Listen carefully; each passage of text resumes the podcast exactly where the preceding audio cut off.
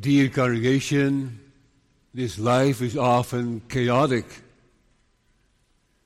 sometimes very chaotic, but it would even be more chaotic if there was no guidance, if there was no government, if there were no, no, if there were no, school boards, and no consistories, and no police officers.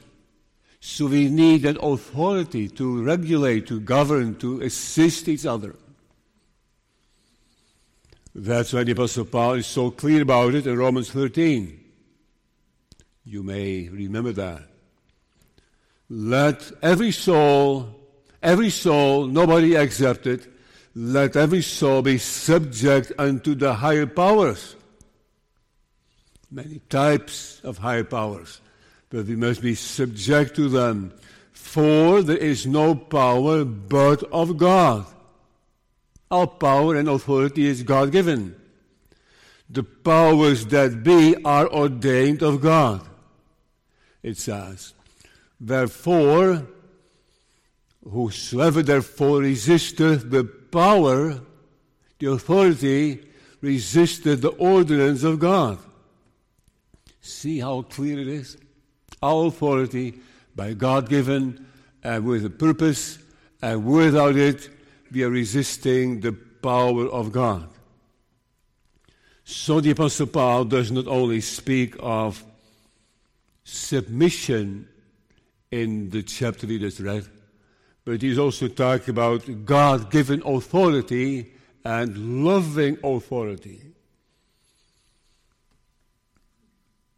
You also may remember, children, that example of the Lord Jesus about authority. You know, some people wanted to corner him and asked him, what about paying taxes to the Roman government? And the Lord Jesus asked them to give a coin, right? A coin, of money, of money. And he said, look at it, whose picture, whose image is on there? And they said, well, Caesar's, of course. And the Lord Jesus said, give unto God, that's God's, and unto Caesar, which are Caesar's. Render therefore unto Caesar the things which are Caesar's, and unto God the things that are God's. The basics of the authority are given already in Genesis. In Genesis 2. You know, Adam, the first man, was alone at first, and the Lord made for him a woman.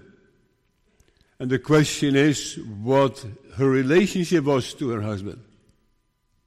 Is it a, a, a type of authority? I would say so. It says she will be a help meet to Adam. No, not a helpmate. It doesn't say that. A help, space, meet to Adam. Fitting because she was called, Adam was called to love her and to care for her and to respect her, and it was also her duty to look up to him and be a helper to him. We also read about it in uh, the law of Moses, right? Honor thy father and thy mother, that thy days may be long upon the land which the Lord thy God giveth thee. Well, the chapter we have read this morning, 1 Corinthians 11, the first 16 verses, are about authority. And especially the third verse we'd like to focus on. So 1 Corinthians 11, 1 through 16, especially verse 3. But I would have you know that the head of every man is Christ, and the head of the woman is the man, and the head of Christ is God so far. Biblical headship. Biblical headship. Four thoughts and an application. In the first place, Christ is the head, right, of the church. Secondly, God is the head, right, of Christ. In the third place, a husband is the head of his wife. And in the fourth place, covering your head as an example, as a testimony of that submission. And then finally, an application. So, biblical headship Christ the head. But I would have you know that the head of every man is Christ. Secondly, God is the head at the end of verse 3, and the head of Christ is God. See that? The head of Christ is God. It's kind of unfamiliar territory. And then in the third place, the husband is the head, in the middle part of verse 3. And the head of the woman is the man. And in the fourth place, covering your head, in the verses 4 and 5. Every man praying and prophesying, having his head covered, dishonoreth his head. But every woman that prayeth or prophesieth with her head uncovered, dishonoreth her head.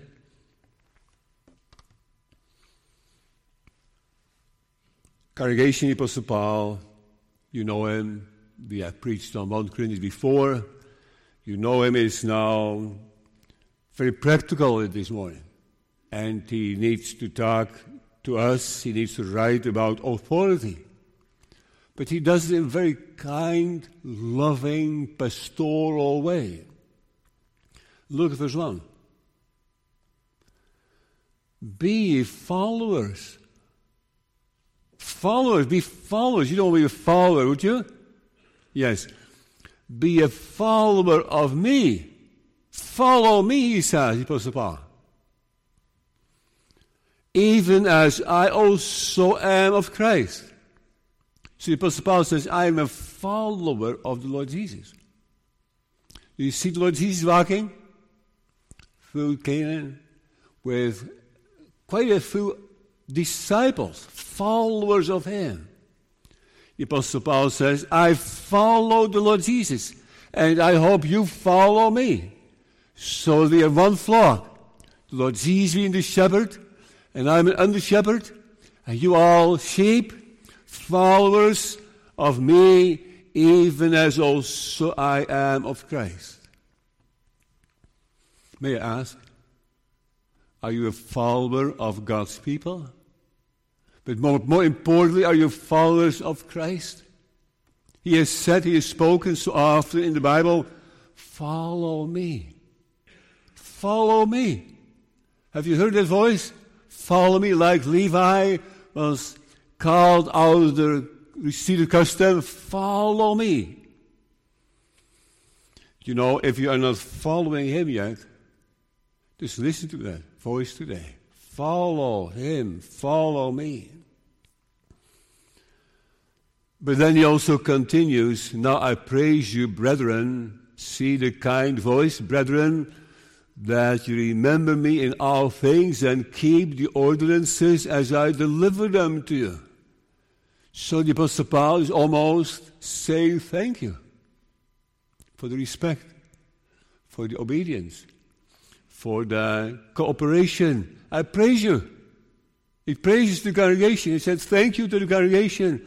I praise you, brethren, that you remember me in all things. You remember me and keep the ordinances as I deliver them to you. So he is not mad or something, he is thankful and he has a good relationship with the people. But then in verse 3, he um, writes very concise, very dense. He writes about a desire he has a, a hope, a real deep wish. I would have you know, And of course, not only know where your head, I would like you to practice this as well. But I would have you know that the head of every man is Christ. Now think about that. Is that true? Is that true that the head of every man is Christ? All men in the whole world? And Christ is their head? No. That's not what he means. He means here the living church. They are the men. They are the people. They are the people of God's pleasure. But I would have you know that the head of the church is Christ. And he focuses especially on men for a reason, as we will see later. But he means all God's people. All God's people are the body of the Lord Jesus. And he is the head. You know what does that mean? Christ being the head of the church. Could you help me, young people? I don't have a Bible here. But I, you, you, could write it down, right? What, what, what, in what sense is Christ the head? That's a metaphor. That's a comparison. So let me ask you, what is the head for? The head is, in the first place, very connected to your body, with your neck, right? You, you can separate your head. I can miss a hand, I can miss a finger, I can miss a leg, I can miss two of them, but I can't miss a head. So the head is the example of something that is absolutely necessary to be really connected with. And of course, so the Lord Jesus is connected to the church. The church of God, all the true believers are his body. And they're one with him. So I would have you know that the head of every child of God is Christ. He is connected to you, people of God. He is united with us in, in the deepest sense. Unity. It also means to love. My head loves my body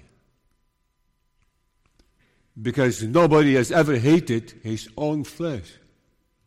Nobody has ever hated his, own body. So if you have a head, that head cares, deeply cares for the body. It regulates everything. It is, it's the center of the nervous system. And so the Lord Jesus Christ is connected with his church. And he loved the church. How much? As his own body. Isn't it amazing? You know, you can appreciate people and love people, but you know, may feel bonded with people, but be, be so connected that they are you. That you identify with them. That this is there's one, a unity. And then to love your own body. You know, your body is not a machine, your body is an, an organism. And in, in, in organism, things work together. And the head loves the body. And so the Lord loves the church, the living church, as his own body, like Adam did. When he said, This is now flesh of my flesh and bone of my bones.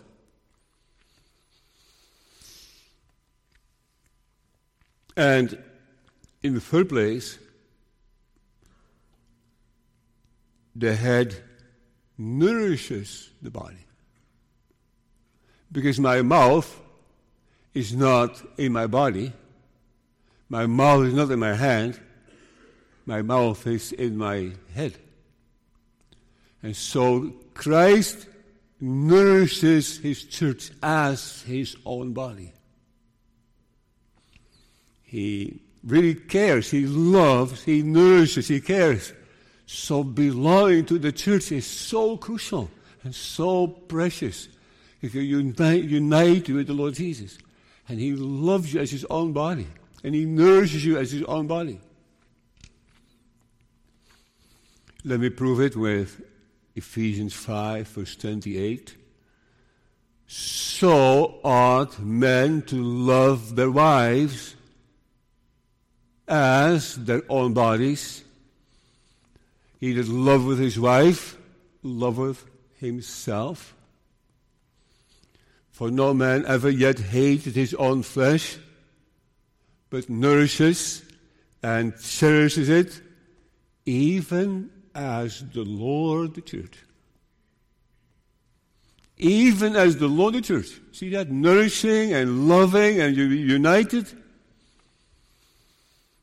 Oh, that head is also the wise head, the governing head. And what a mystery, what an inconceivable blessing to belong to the body of Christ and to benefit of having such a head. This head is in heaven, but he keeps feeding, he remains united, and the church walks in his footsteps and obey him like the body obeys the head. Right? When my brain says, move that hand, that hand is moving. The hand, the hand obeys. And so the church is supposed to obey the head. So every one of God's children have such a head. Every one of them is also wired by the Lord to be united with Him, to be close to Him, to obey Him, to walk with Him, to follow Him. So I hope you cannot be content without a head. Secondly, God Dad. I skipped the middle part of verse 3 for a second and I first like to talk about the last piece of verse 3. And the head of Christ is God.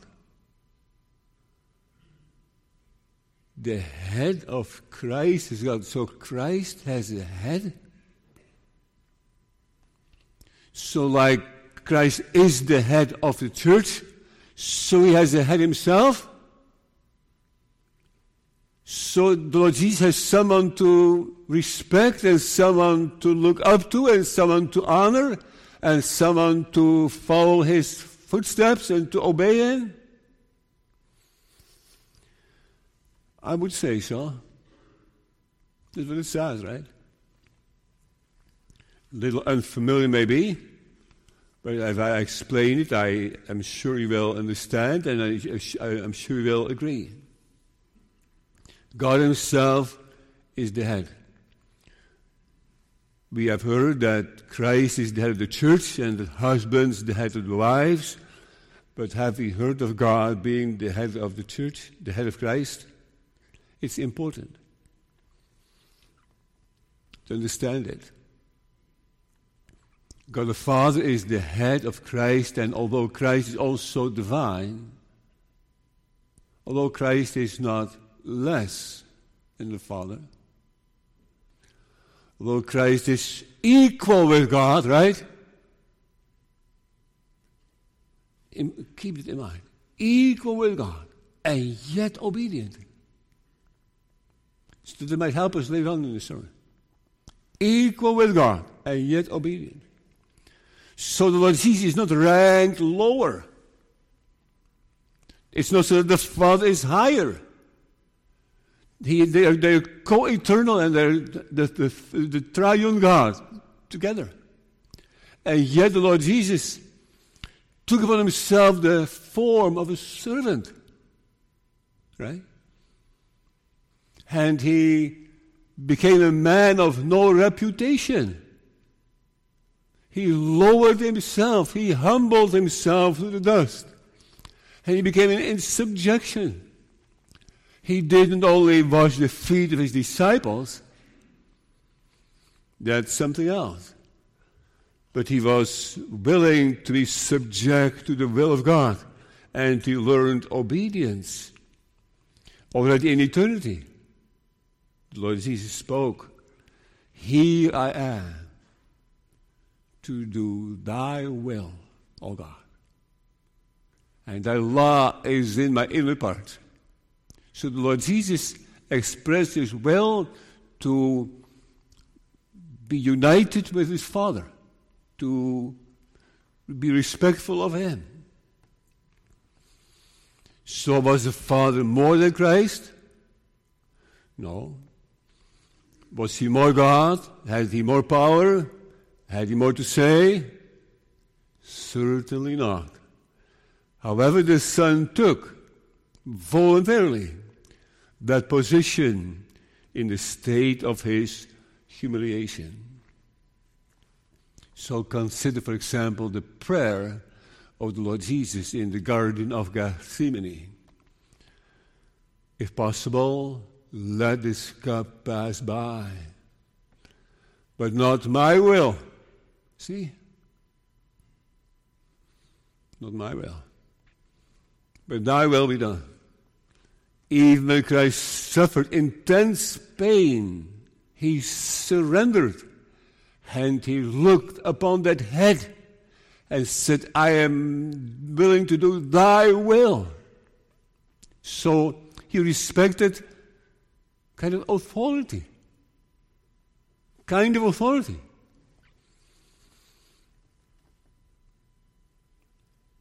He went away again the second time in the Garden of Gethsemane and prayed, saying, Oh, my Father, if this cup may not pass away from me except I drink it, thy will be done. So God is the head of Christ. And therefore, in Isaiah, the Messiah is often called the servant. So, I would have you know that the head of every man is Christ, and the head of the woman is the man, and the head of Christ is God. So, Christ practiced Christ practiced to be respectful of his Father and to do his will. Not his own will, although the will was the same. But he was willing to do his will. And that's the point the Apostle Paul wants to make here, right? In subjection to do his will, although he was equal to God, although he was not less God, Although he was not ranked lower, but he had respected him and did his will. John 5, verse 30 I can of mine own self do nothing.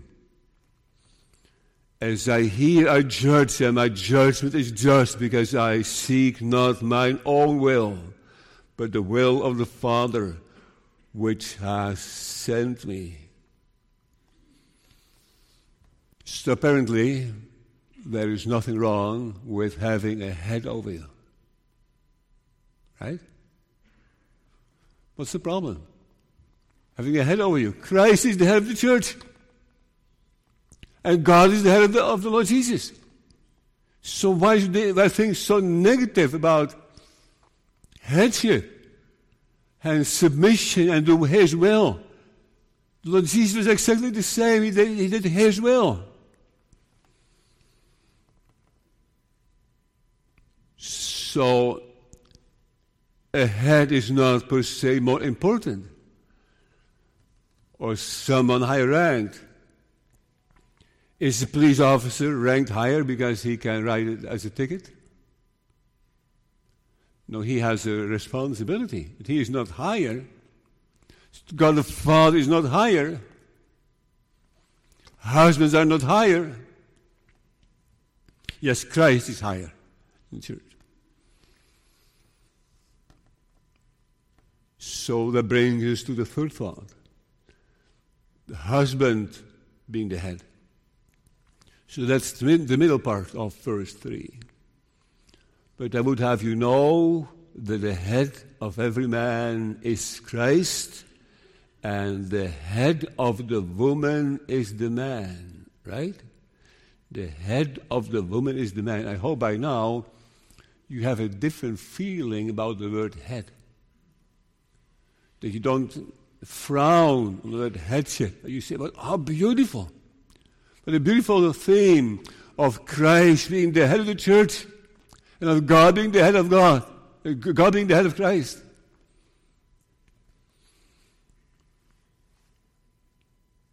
So, what does that mean that husband and wife are head and body? Well, in the first place, that is unity, right? Head and body united. You can't believe it. Well, the connection is husband and wife, and they twain shall be one. The Bible says. And biblical marriage is that husband and wife are one single organism. They're not one piece of wood. They're not one piece of metal. Not one piece of stone. They're one piece of flesh. They're an organism working together. That unity is not a sentiment, not just how they feel. They feel like united. It's not a feeling. Hopefully, it is also. But that's not the real thing. The real thing is it's, it's a fact by God's design. So let me give you two examples, children, about unity of husband and wife, of your father and mother, if you may have them. What about the violin? We've seen people playing a violin. How many pieces? The violin and the bow, right? And without the violin, without the bow, you, you, you cannot make any good music. So they are together. They have to play together in order to make music. Or think of a lock and a key. The two things. But you need both. Otherwise, the, whole lock is worthless. And what do you do with the key without the lock? So, the creator of us humans told us that the two halves were made to be combined, to be together in pairs. United not simply on a sexual level, but totally combined. The head is, eh, of the woman is the man. And therefore, divorce is something like cutting up a body. Right? Not just two pieces of metal that you unscrew and you take a part out of your car with your wrenches no, it's, it's cutting up a body. Uh, divorce is a kind of surgical operation. Divorce is very serious. Divorcing your spouse is not ending a business partnership, but it is close to having both your legs cut off. So do not cut off that head. And the head loves the body. You, yet, not, not, not being in love is the reason for remaining married.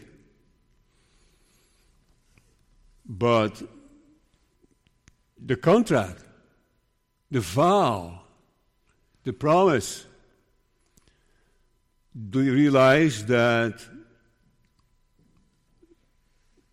This is different than breaking a business contract or something. You, that, that, that's fraud. You can go to jail for that, right?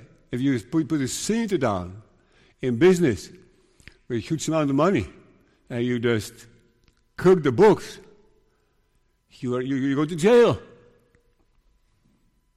Right?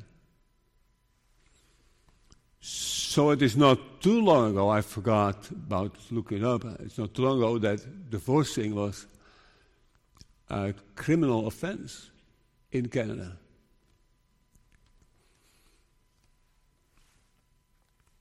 Now, you cannot promise in the marriage, you cannot promise the other that you will always be in love. You know, can you promise that you will never have, never a headache? Can you promise that you will never have COVID? You know, so being in love is something else. But to love is more than that. To love is to be faithful, is to respect. Why should husband and wife need to stay together even when they do not love the other? Even if they are not in love anymore. Because of the sanctity of marriage. Because marriage is an example of the unity between Christ and the church, and Christ and God. Marriage is not based upon feelings, you know, but about, upon the facts. So being in, in love, when you start dating, being in love is called the explosion that starts the love but then there's also a calmer love of respect and attention. So, falling in love is never something irresistible, like getting COVID. Nobody is forced to give in to that. The marriage is to love in obedience to God.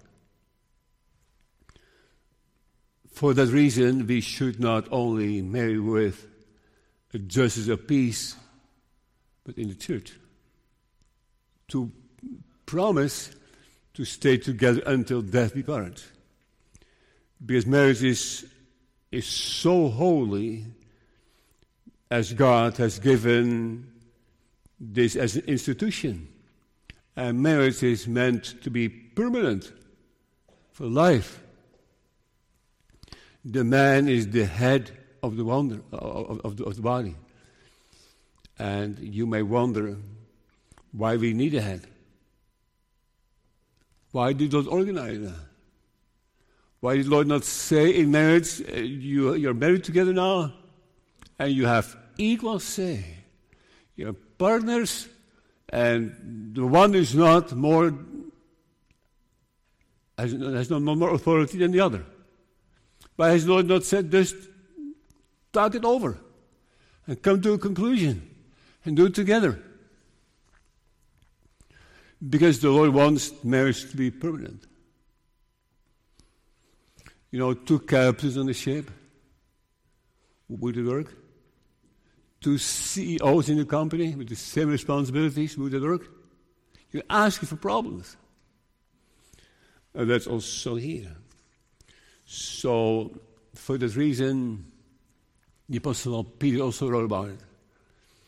For after this manner, in the old time, the holy women also who trusted in God adorned themselves, being in subjection unto their own husbands.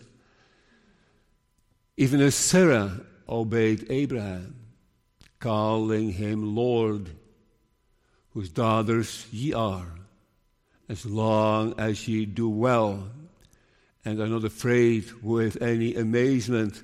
Likewise, ye husbands, dwell with them according to knowledge, giving honor unto the wife as unto the weak vessel, and as being heirs together of the grace of life, that your prayers be not hindered. So it's not only about subjection in this chapter, about acknowledging Him as the head, it is also about to love the body, to nourish the body, to guide the body. So we have now dealt with the main theme of this portion in the Bible. Those three parts in verse 3. I would have you know that the head of every man is Christ, Christ head of the church, and the head of the woman is the man. We just spoke about that. And the head of Christ is God. But then the next thought covering the head. Congregation, the following verses, following verse 3, are talking about the head covering. It's the only time the Bible speaks about that. So some say, don't talk about it. It's way too controversial. And it's only once in the Bible. So who cares? But you know, although it's only once in the Bible, it is in the Bible. And there are more things not so often in the Bible, like the virgin birth of Christ. Also, not too often in the Bible. And there are many more things, only once in the Bible. So, does the Bible not say that every jot and tittle is important? And that it may not add and sub- subtract anything from the Bible? So, we have to leave it in. And I think I probably would have never preached about it if I would not have done that in a series. So I have to deal with it. So what is it about? Well, the main thing is that authority. The main thing is that Christ is the head of the church, and God is the head of Christ, and the husband is the head of the, woman. That's the main issue. We wants to have a sign of that, a token of that. Like at the Lord's Supper table, we have bread and wine. And in baptism, we have water. If we don't only have baptism and Lord's Supper, we also have Our Lady's Wedding Haag. That, that's, that's a message. So, uh, there are probably not too many ladies, when they put on their hats in Sunday morning, they think, you know, when I put my hat on, that is because I like to be submissive to my husband. Probably not too many think about that. But that's, that's the thing. That's something the Lord wants to just gently express and emphasize that the body obeys the head. So that refers especially to the worship services, prophesying and praying. But every, man, every woman that prayeth or prophesies with her head uncovered dishonors her had. So, although there are many different opinions on this piece, and I'm not saying it, I, I have the last word on it, what I understand is that this refers especially to the worship service, not to house visitation, not to catechism classes, not to Bible studies, not to sing alongs, not when you're in church, in, not, not, when you're in, in, in, in the church sanctuary, but it's for the worship service. So during the worship service, the Lord wants to have a special attention to that single fact. And he writes, Every man praying or prophesying have his head covered dishonors his head.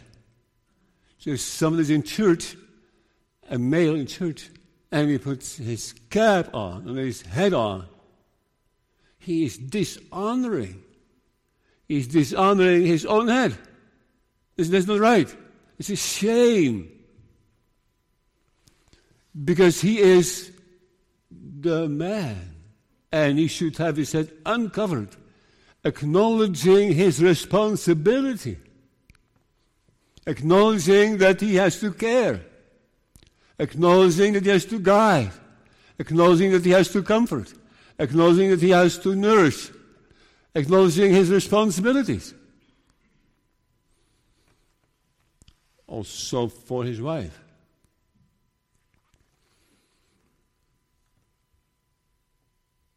But every woman that prayeth or prophesieth with her head uncovered dishonoreth her head. So our wives and girls are called to have their heads covered in church. To make clear that there is a difference in gender. To make clear there are only two genders male and female. To make clear that we have to respect the creation order. But every woman that prayeth or prophesieth with her head uncovered, uncovered, dishonor her head, for that is even all, uh, all one as if she were shaven. So if she has no head covering, it's the same as if she was shaven, as if she would have the short hair, same length as the husband. So what? Well, if the woman be not covered, let her also be shorn. If you don't care for your head covering, then you can cut your hair off as, as well. Let also be shorn. But if it be a shame for a woman to be shorn, to have hair cut off, let her also be covered with the head, with the hat. hat.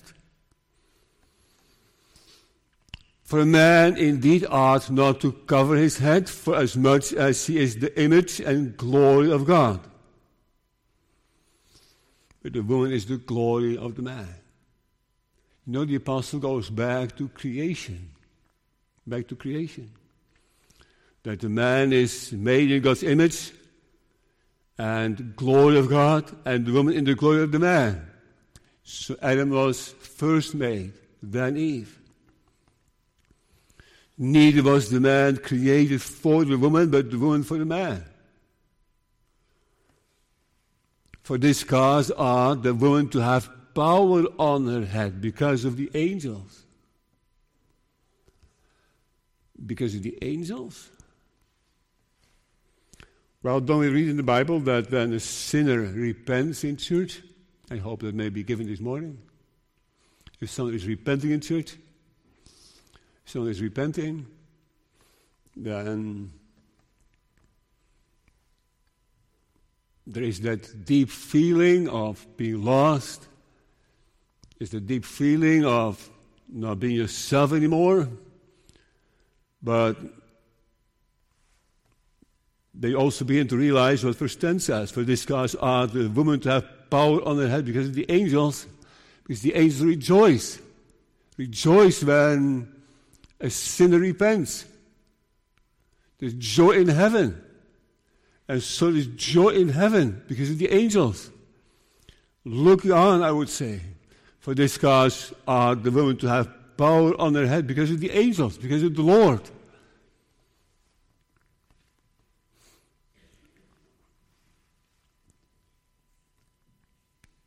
So the Apostle Paul and the congregation viewed having your head covered as a symbol of having a head over you.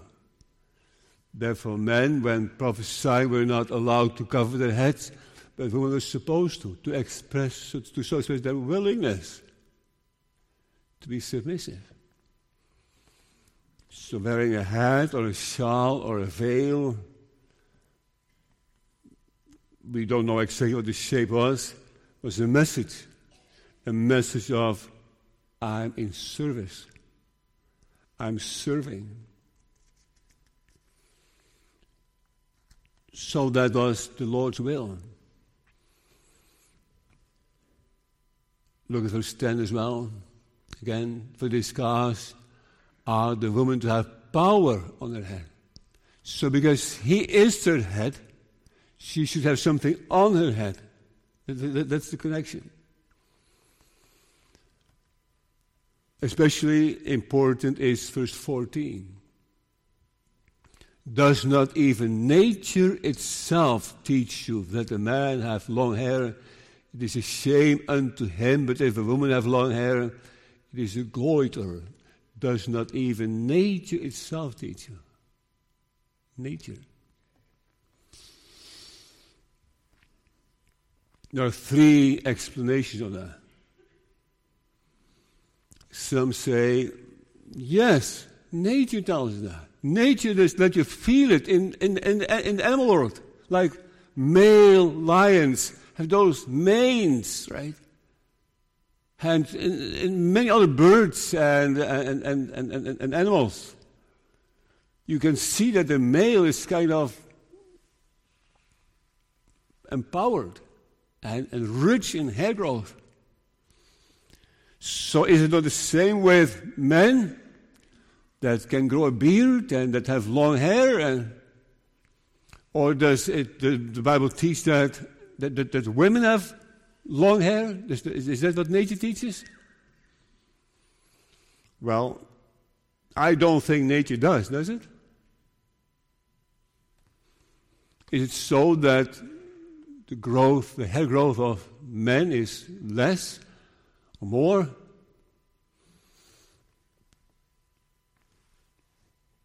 I don't think the Apostle Paul means that. So others have said it means culture, habit, tradition. Does not the tradition, does not our culture explain that? So in that case, wearing a head covering will be uh, uh, right in those, in those years, but not per se now, because you live in a different culture. And in our culture, that head is not understood as a token of submission. And there's another problem. When you go back to Romans, the Apostle Paul talks about homosexuality. And that homosexuality is against nature. Same word. So if nature here means culture, then homosexuality was against the culture of that day, but not per se wrong. Same word, kata te fusai, physis. So it can be that either. So it is not nature, because if it would be nature, you cannot even clip your nails anymore.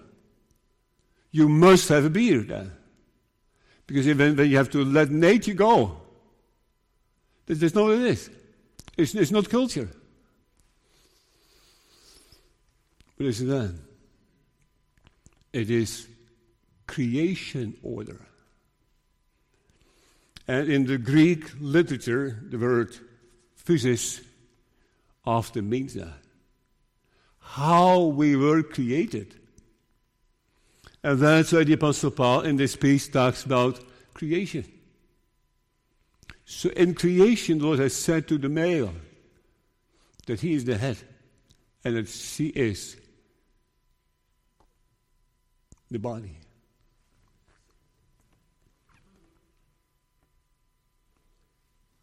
So judge in yourself, is it comely that the woman pray unto God uncovered?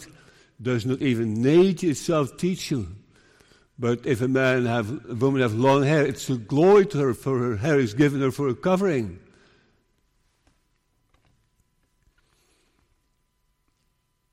So we need to always go back to creation. And if you don't believe in creation, if Adam and Eve are not really the first people, then the whole biblical truth is ruined. Then also the differences between husband and wife are out the window and not important anymore. So, yes, I think personally, uh, although the last word has not been said about it, that it's also important today to respect this. Because it's not just nature and just culture, it's creation order. God has created us male and female, and He has chosen those signs for that. It is God's decision to use bread and wine as tokens. It's Lord's decision to use that head covering as a means to underline the truth. So, enough about that. Application. God is the head of Christ. Christ obeyed his Father. Not his will, but the Father's will did count. So he could become a Savior. He respected the head, never sinned against the head, loved his Father. Let us as disobedient ones flee to him who acknowledged his father at the head. He said, always his will, his will. That's the Savior. That's the Lord Jesus Christ, always doing the will of his Father. The church is united to Christ as the head and the body. They're one organism, and Christ will never forsake his body. When he has begun, he will continue.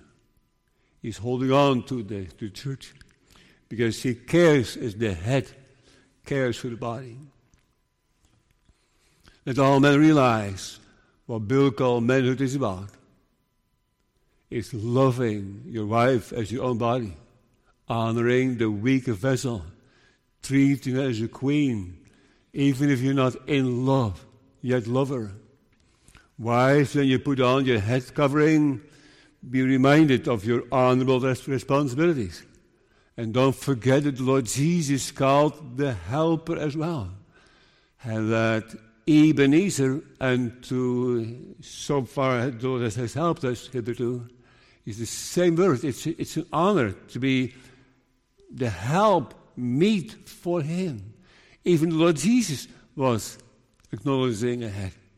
So if the Lord Jesus acknowledged the head of his Father, although he was equal, what's the problem with honoring your head?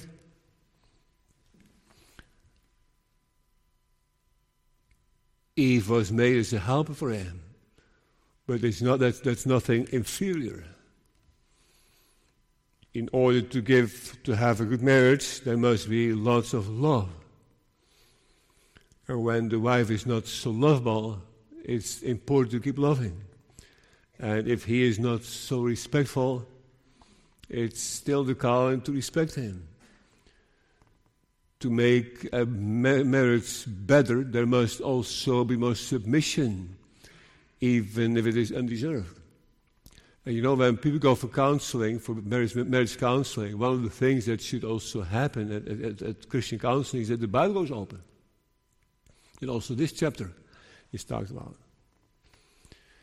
So back to verse 1 be followers of me, even as also I also am of Christ. You need to be followers of Him. And being a follower of the Lord Jesus is to know your sins, right? To confess your sins and to follow Him in His Word, and to be interested in Him, and to walk in His footsteps. Be follower it also means follow Him in those things, as we have talked about. Christ followed and surrendered willingly, not forced, but he knew it was fair, it was needed, it was good.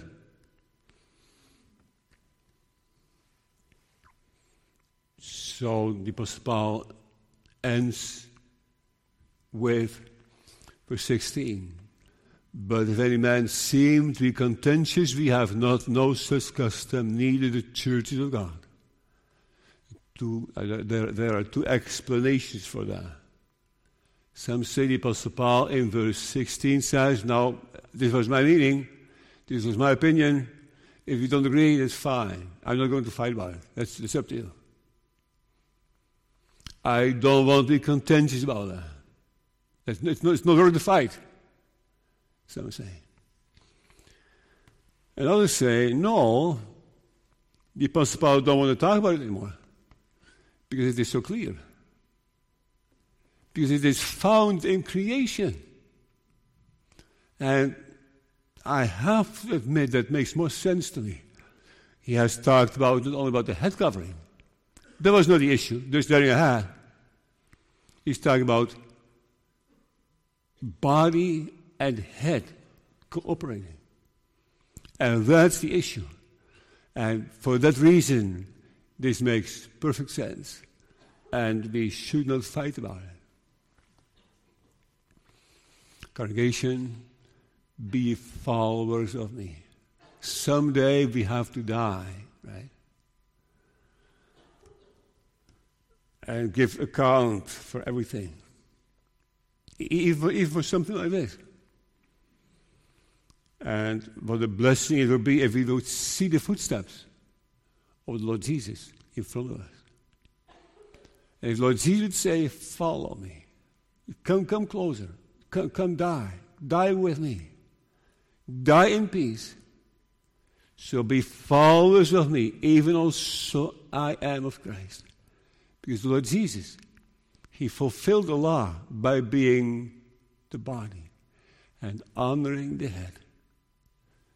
Amen.